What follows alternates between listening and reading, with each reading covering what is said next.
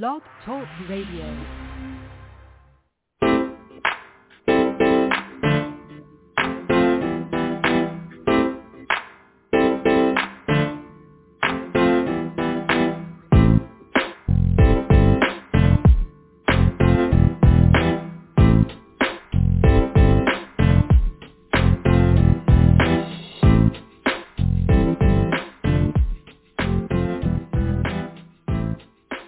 Welcome to the Perkins Platform. This is a solutions-oriented podcast and live radio show.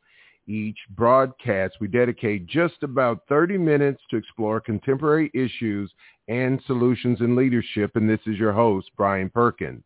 Uh, today, we have a guest with us from uh, University of Illinois, Champaign-Urbana, uh, professor and uh, chancellor's postdoctoral Uh, research fellow uh, in American Indian Studies, um, Doctor Lindsay Stallones Marshall. Welcome, Lindsay. Thanks for having me. So glad to have you. Um, you know, Lindsay, just uh, as I mentioned before we we went live, um, you know, one of the beauties of this um, this platform is that I have the opportunity to invite who I want to have a conversation with. You know, Um, some years ago, a, a colleague and friend of mine, um, after hearing so many countless stories of of um, these great conversations I had on airplanes or in conferences or, you know, at receptions, um, said, you know, you ought to have a, a talk T V show. And I said, well, no, not that. But he convinced me to take a stab at the um, at the uh, uh, podcast and live radio. And it's really been um, joy over the years um, since two thousand twelve to invite people like you who have written about topics that I think are interesting to me, and they seem to be aligned with what a lot of people are interested in hearing about. And so thank you for agreeing to have this um, short conversation with me um, as I, I've read uh, a little bit about the work that you've done. And um Um, before we get into the, the real crux of why I invited you to come on, I'd love to hear a little bit about your work. As I told you, I was fascinated to hear about your work that you're doing in uh, American Indian Studies. Um, so tell us a little bit about um, your work on that topic. Absolutely. Um, and if it's all right, I'd like to start just by acknowledging that the university that employs me and funds this research uh, sits on the lands of the Peoria, Kaskaskia, Piyankashaw, Wea, Miami, Mascouten, mm. Odawa, Sauk, Meskwaki, Kickapoo, Potawatomi, Ojibwe, and Chickasaw nations. And so mm-hmm. it's really important for me to remember that my paycheck comes from the forced removal of the people uh, who that forced removal facilitates a, a historical narrative that erases their presence. And so I, mm-hmm. I like to make sure to To mention that at the beginning because public memory and education, particularly history education, are so closely connected, and that's really what I work on. I'm Absolutely. What happens when a history teacher gets frustrated. Mm-hmm. Yes, I no, I understand. U S history. Yeah, I was teaching U S history, and I was um, trying to find a way to make the Native history timeline make better sense within the U S history timeline. And in my efforts to reconcile the two, I realized that the narrative that I was required to teach according to California state content standards and College Board curriculum and the narrative I was learning about Native history were incompatible. And so that's what I went to graduate school to explore, and I'm currently working on a book about the memory work that the Wars for Westward Expansion that followed the Civil War do in our curriculum to to create a a kind of white-centered narrative that casts mm-hmm. Native nations as obstacles to American progress and, and explains why this frontier identity remains such a draw um, in American society and, and how that harms Native nations and their assertions of sovereignty. Sure, sure. And and um, so the the nations that you investigate and and and, and research are those that were a part of Uh, those impacted by westward expansion, um, and and I assume all the way to uh, the Pacific in that case. Absolutely. Mm-hmm. I focus particularly on three wars that show up in history textbooks between about eighteen seventy and nineteen eighty. And so that's mm-hmm. the, the war where fa- Custer is famous for losing. There's yes. uh, the Nez Perce War and the Modoc War on the California-Oregon border. Mm-hmm.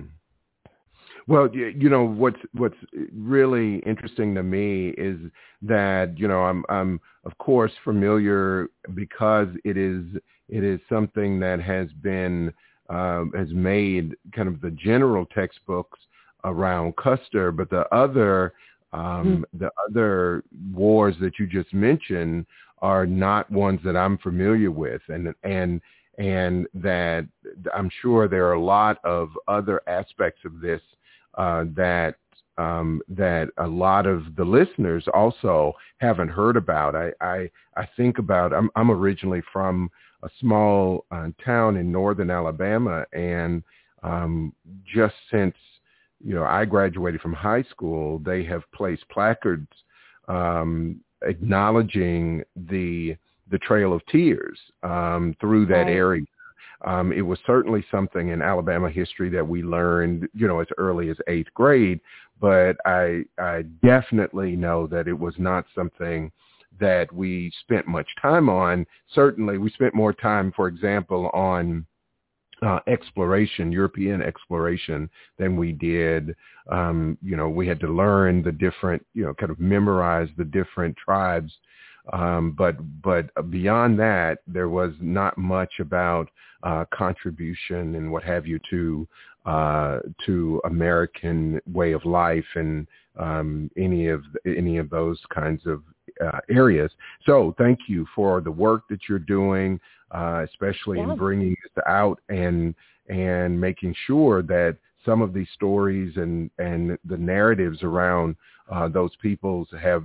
Uh, make their way into textbooks, um, which brings me to um, what why I wanted to talk to you um, because I've read I've read some of your um, thoughts about the this seventeen seventy-six commission, and I, I know that as I've I've um, talked to a number of public school teachers and others about. Uh, about it, and I, I just basically asked the question, so what do you know about the seventeen seventy-six Commission? And a lot of people say, I don't know much at all. I mean, you know, they, they've heard things on the news.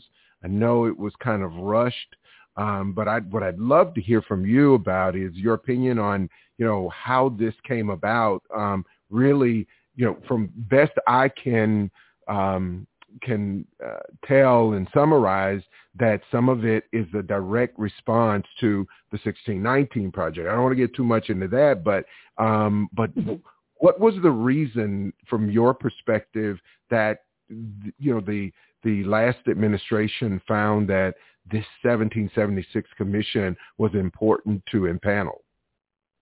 Right.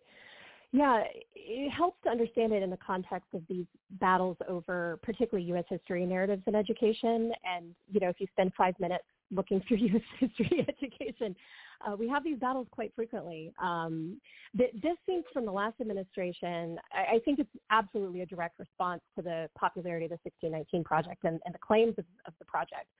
Um, but also, you know, the last administration proposed a Garden of American Heroes. There were executive orders about federal buildings having to conform to particular aesthetics that recall the neoclassical mm. era and things like that. Mm-hmm. Um, mm-hmm. And so, so this is a larger project um, that's that's on the right that the administration really pursued um, that claims that I, I guess the best way to say it is that America has fallen, that everybody is embarrassed to be an American. All we talk about in school is the bad things that America has done, that there's some kind of anti-American current in history education, and that we need to restore patriotic education. So there was an executive order signed uh, just a few days before the election in November, um, and then the commission that it created issued their report just duration. Um, and, and the report itself was sort of kind of gobbledygook. Some of it was self-plagiarized. Um, it, it, it was kind of a greatest hits of kind of proud to be an American version of U S history. There yeah, wasn't sure. a lot of there, there weren't uh, there, there wasn't a lot of scholarship involved. Um, it, it was very much about decrying the decline of U S history education. And I had to laugh a little bit because um, I, I could have sworn some of the statements in this report and in the executive order had been ripped straight out of documents that I'm examining from the nineteen twenties, making the same mm. arguments about U S history education being anti-American. Um, mm-hmm. There, there was even a, a mayoral campaign in Chicago in nineteen twenty-seven, um, and the, the candidate who won, Big Bill Thompson, uh, he ran on a campaign to defeat anti-American textbooks in Chicago schools. And I have mm-hmm. some of his literature from that campaign. And he literally, you know, put in the literature, American children are being taught to be ashamed of being American in their schools. Mm-hmm. And this is something we've heard over and over. So it, in some ways, it's nothing new. Um, but the level of attention, particularly from the office of president given to it, seems uh, quite, quite alarming. Sure, and, sure. And new.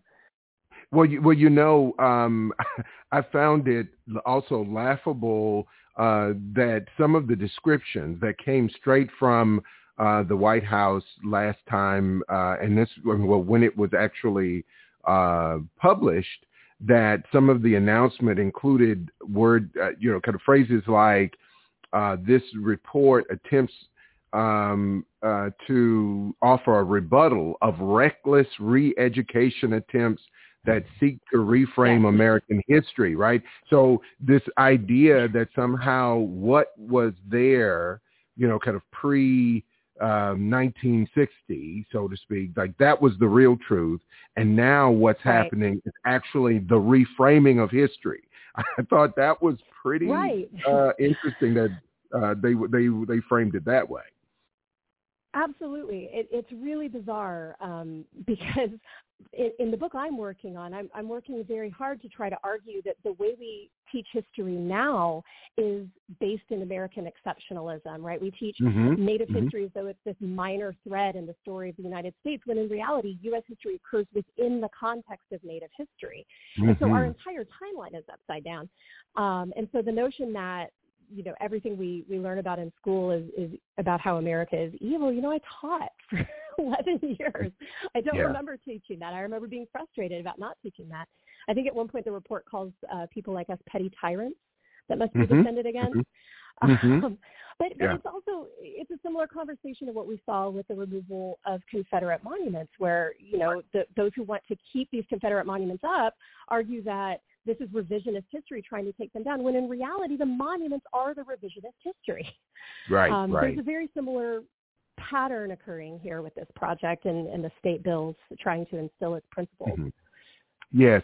And, and, you know, I mean, this is unrelated to the report, but um, something that I found really confusing, and I think a lot of people have, is that we have Um, U S Army bases that are named after Confederate um, soldiers, after Confederate generals, right. what have you, and and it it actually is just irony at its best that that they would name um, these these uh, bases that are United States government, the Union bases, after traitors. And, you know, right, I mean, right. it, it doesn't matter, you know, as much that there were people who really believed. And, you know, it's like these people fought for what they believed in. That's true. But they were on the wrong side of it. You know, they, they were they fought for the wrong thing, and that we we turned around and made those people heroes. And so, you know, my right. point is, though, that that is the true reframing of history, the re uh, the retelling of history, and and and I I, I think it's uh, just fascinating how we haven't had many of those conversations um, about right. why why that exists. So I I mean I I hear and I I'd, I'd love to hear more about um, the kind of the the parallel history that is Native history. Um, that hasn't been told, um, but likewise the the history, the stories that were reframed um, shortly after the Civil War, and people who were who were made to be um, heroes that were in fact not heroes.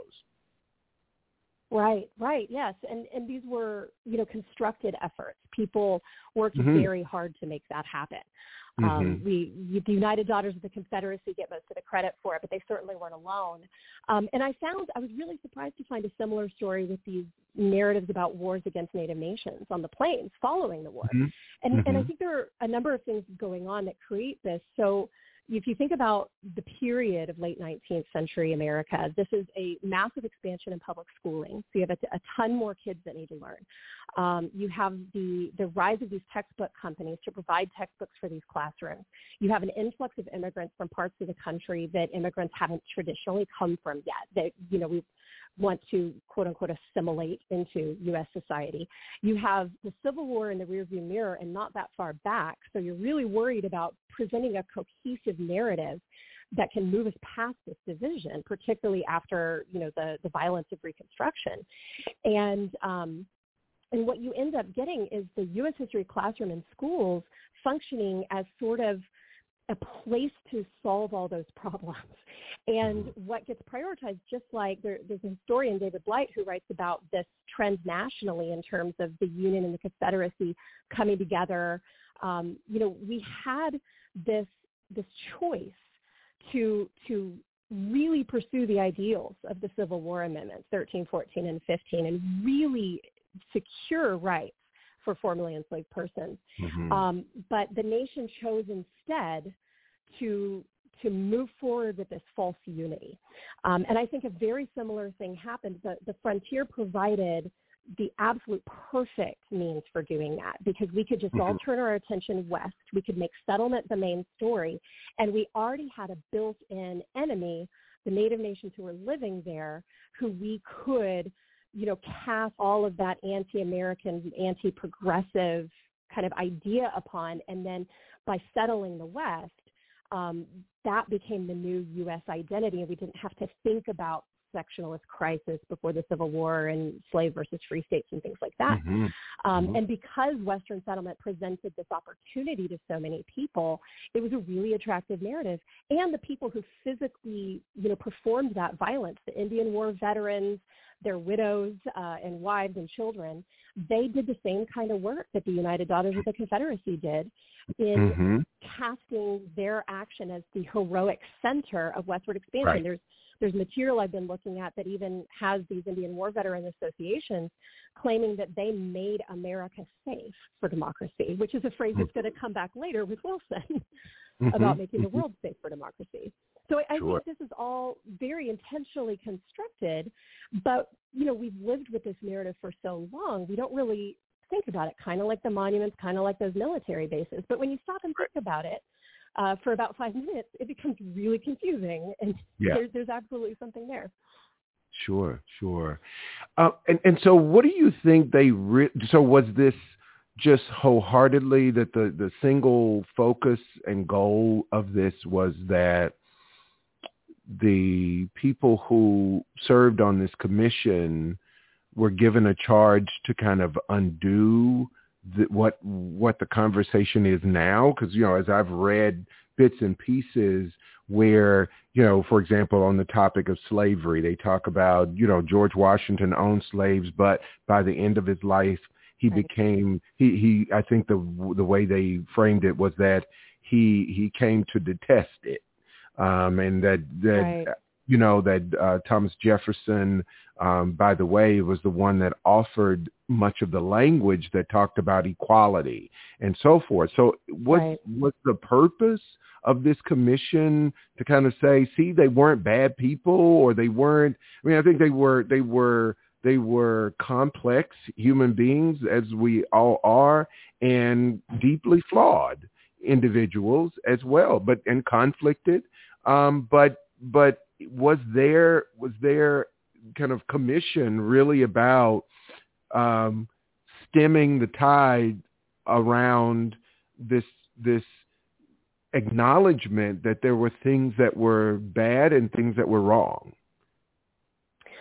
Yeah, like what, I guess my out. question is, what, what was the real what was the real purpose of this commission? Right. Like, what, what was their what was their commission?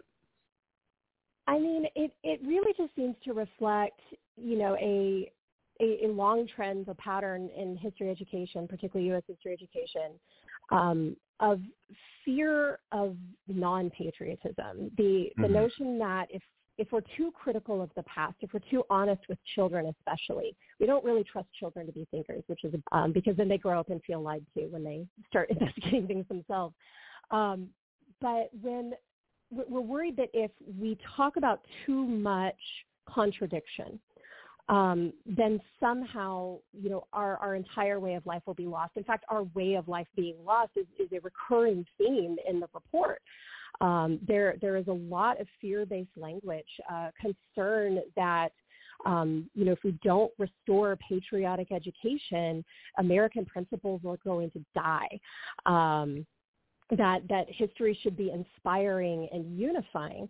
Um, but the deep irony of it is, is that if we don't train students to think through these hard questions, when they're going mm. to enter a world full of hard questions, yeah. um, they are either going to be unable to think and just continue to look for the next person to hand them a set of content that makes sense mm-hmm. to them, or mm-hmm. they're going to feel lied to and fall into cynicism.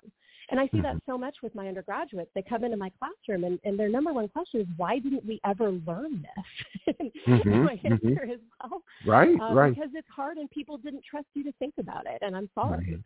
Mm-hmm. And so I see where you you previously served as a high school history teacher. Did you try mm-hmm. to balance this? You know, I mean, you, you were one of a few people probably at your school, but did did did you try to um, say, okay, here's what the book is telling you, but let me tell you kind of deeper, give some deeper meaning to what happened? Right. Yes. I mean, I did as much as I could, but I was on this journey myself. Um, mm-hmm. You know, the way we trained to go into a history classroom, I, I spent four years as an undergraduate taking mostly classes on medieval Britain because I was excited about medieval Britain as an undergraduate. And then I was handed world history to teach as though I had studied it at all. Um, so, so I spent a lot of time in the summer trying to learn what I was supposed to be teaching. So as, sure. as I learned more, particularly about U S history, because I wasn't particularly interested in U S history in college, um, I, I began to see these points of contention between what you know, the, the textbook wanted me to say, or the, I was teaching A P U S History, so what College Board mandated that it would be in the curriculum, and what I was reading from scholars who were talking about in the field. And I think one huge part of the conflict is um, social studies education, particularly in, in the form that the seventeen seventy-six Commission Report wants it to be taught. Um, but, but not only, we, we can't just blame a partisan fight over this. Like, we all kind of land here somehow. Um, it, it wants to approach students with confidence. Here is the story of America that can tell you how to act. Um, mm-hmm. But history, as I've become a historian, I've realized that the, the primary kind of character trait that helps me as a historian is having humility in the face of evidence. Yeah. And those two things yeah. are in pretty deep conflict in a history classroom. Um, so I tried. I probably really confused a lot of students, but I hope yeah. I'm better at it now. Sure, um, but sure. yeah, I find that the more honest uh, I can be with my students about the fact that we are studying narrative that has been constructed, and invite mm. them in to understanding how historians examine narrative and evidence and things like that, and, and how that conflicts with kind of popular memory about historical events. Um, first of all, the more interesting the class is, and second yeah, of all, yeah, sure. the more eager they are to learn more, because they're being yeah. invited into the process instead of being told what happened. Yes, yes, absolutely. And to think critically. That's that's uh, right. really important, you know, not to just accept it because, you know, your, your history teacher uh, told you so. Um, thank you so much. Uh, so those of you who just joined us, you've reached the uh, Perkins platform, and um, I, I have with me uh, Doctor Lindsay Stallones uh, Marshall, who um, is uh, um, a uh, P H D in history from the University of Oklahoma, and is doing her post- postdoc research in American Indian Studies at uh, University of Illinois, uh, Champaign, Urbana. Um, and uh, for those of you who might want to call in, uh, the call-in number is six five seven, three eight three, one two eight eight. one four eight one. Again, six five seven, three eight three, one four eight one. I, I see some people already on the switchboard, um, and we'll try to get in as many as we can, but I have um, a caller I'm going to take uh, now uh, from a three six zero area code. Caller, are you there? Yes, I am. Can you guys hear me okay? Yes, can hear you fine. Perfect. Um, and Doctor Marshall, I wanted to kind of add this point to the discussion because uh, I've been studying uh, lost cause mythology and how mm. it's affected academia, particularly at the collegiate level, because I teach U S history myself. And one of the conclusions that I have come with with the seventeen seventy-six pro- uh, project is that is to give kind of a academic credence or validity to a lot of the lost cause uh, ideas. Yes.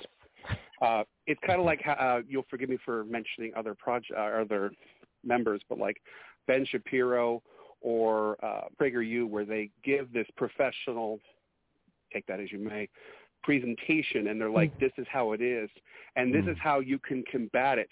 And when and academically, the seventeen seventy-six uh, project or commission, I apologize for calling it a, pro- a project, academically can be broken down very, very easily.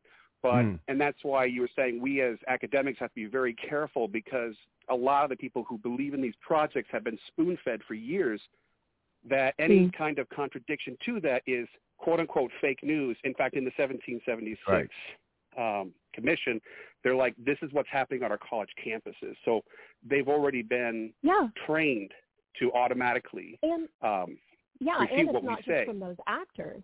Like our, our entire narrative of U S history in schools has been telling them that America is exceptional and that we don't question that, right? So so it's Absolutely. Not even just the people who will come out and threaten it. Um, the lost cause thrives because it found ground to grow in. Um, so, so yeah, absolutely. It's a, it's a huge challenge. And, and this is why, too, I was I was really concerned when the the m- kind of massive response by, you know, people who are historians like me was to combat the report itself instead of immediately turning to local school boards and looking and seeing, okay, how do the teachers in my area need my support, um, and who's running for the school board election? Mm-hmm. Because mm-hmm. that's where this is, the rubber's really meeting the road, right? I, as a classroom teacher, I'm far more worried about, you know, the school board and my principal and the, you know, district superintendent than I am about, you know, some commission, you know, created by an executive order. Right. Well, but, but right. you know, the other part to this is that, you know, there's been this groundswell um, and had been before where, I mean, this isn't related, but probably tangentially related to the seventeen seventy-six Commission, is where now there there are people that are saying there are um, topics you can teach, like critical race theory, uh, mm-hmm. and saying that that's right. and, you know, anti-American, it's splitting our country. And so um, I, I can imagine that had the election outcomes been different, that there might have been uh, a, a push right. to to kind of outlaw or mandate that certain types of um, of conversations be off limits um, for for American right. history as right. well. And that's what's really strange about this moment for me, right? You know, we we had the fight over Common Core, which most of the actors doing the anti-critical race theory thing are basically the same groups. They've just renamed themselves. And we had the fight over the A P U S History curriculum redesign in twenty fourteen, which students, actually, I was so proud, in Denver, Colorado, helped to combat that, right? They marched around mm-hmm. the Capitol um, and refused refused the legislature to, to deprive them of A P classes, which is great. Um, but the the the way that this particular framing of it is working in the legislation, not just to say this particular curriculum is bad or this particular textbook is associated with something bad, or if we go back to even to the teens and twenties, this teacher has communist sympathies, right? We had so many red scares uh, for teachers in that time. This says an idea can't be taught. And, you know, we all think of the Scopes trial, but I, I struggle to think of a time when a state government tried to outlaw the teaching of an idea, yeah. um, particularly an idea that's not that, that's taught in law school. It's not, it's not yeah. really taught in K twelve. Right. um, that's right. It's a that's right. screen anyway. It's just, yeah. it's just an empty shell into which to pour all the things I don't like about how racism is addressed in schools. Um, yeah. So so I, I get really alarmed about these bills, because even if they, they're, they're clearly unconstitutional, even if they're unenforceable, um, that's enough if I'm a teacher and I'm not supported by administration to change what I do in my classroom. Yeah. And, and that some school boards, as you have mentioned earlier, might actually take up that cause, um, as we were right. hearing. Finding. And and just one other thing, I know we're running out of time. I told you it goes really fast, but um, I you yeah, know I, I I saw a lot of, when this was released, I saw a lot of um, you know kind of panels uh, you know, put on, and whether they were uh, on on news uh, shows and and and talk radio, um, these panels uh, said things like, there's not a credible historian that will sign on to this, this seventeen seventy-six mm. commission. Um, and, and that they had a difficult time finding people who were, uh, dare I say, mainstream, respectable history um, experts um, from, you know, the nation's top universities w- wouldn't, wouldn't uh, uh, endorse it. Is that, is that true? I mean, I'm, I'm, I'm going on what I heard. And so what, what's your, right. what, what are your thoughts about who, who endorsed it? I'm, I mean, I don't know any historians doing, you know, recognized work in, in particularly the period of early America who have endorsed this. Um, it's, and, and the report is just, it's, it's polemic. It's not curriculum. It's not scholarship. Um, it's, it's fear-based polemic. Um, and, you know, even the very notion of patriotic education and the way it's cast in this report, yes, um, yes. that's a contradiction in terms, honestly. I mean, mm-hmm. it, the report says over and over they want um, explore the past. Uh, they say at one point, to restore our society, academics must return to their vocation of relentlessly yes. pursuing the truth. Well, that's yes. what brought me here, to think that the right. report is nonsense. I was relentlessly right. pursuing the truth. Exactly, exactly. So, so yeah, I, I don't know anybody who's able to take it seriously just because of the nature of the document. It's it's not yeah. written to be taken seriously. It's it's written to create a PAC to fund school board elections. And I, think, I think you're right. I think you're right. Thank you. Thank you so much. Well, you know, I really appreciate yeah. you uh, taking the time. We've gone over just a little bit, um, but this has been a oh, great conversation. And actually, we're we're going to continue to talk about um, history over the next uh, two broadcasts over the next couple of weeks. I'm glad that you were here to kick it off talking about the seventeen seventy-six Project. But next week on the twenty-third, I've invited the executive director of the American Historical Association, James Grossman, um, who um, is going to talk about um, American history curricula in the U S and and that organization's, organization's thought about um, this this uh, um, matter and, and the issues at hand regarding um, this uh, patriotic education, as you put it. Um, and then the following week, we have a gentleman that's going to come on the thirtieth, um, also on Wednesday at six p.m., um, to talk about the sixteen nineteen Project. So we're not just going to, you know, kind of take aim at the seventeen seventy-six Commission, um, but talk about this, because I think all of these are right in here together, where we separate kind of fact from fiction and um, and and and hope to get somewhere closer to the truth. Um, and so I'm excited to have um, uh, Doctor Grossman join us tomorrow as well. Uh, I mean, uh, tomorrow, next week as well. Um, but uh, Lindsay, it has indeed been a pleasure. Hopefully um, we can, I know you're working on a, a manuscript right now. Uh, that's uh, looking at the intersection mm-hmm. between uh, about the wars of Western expansion of the nineteenth century, um, and and and uh, a topic I'm very interested in is how this stuff appears in U S history textbook narratives. Um, that is something oh, it's, I. It's I a wild re- story. Yeah, yeah. So I'm looking forward to it. Do you have a, a working title already? Uh, Teaching Us to Forget. Ah, wow. Teaching Us to Forget. Wow. Great. Well, so I'm going to keep an eye out for that. And um, so uh, listeners, thank you again for, for tuning in um, this month. Um, and so we're going to be so back. Much. Yes. Thank you. And until next time, go well, stay well, Lindsay. You too.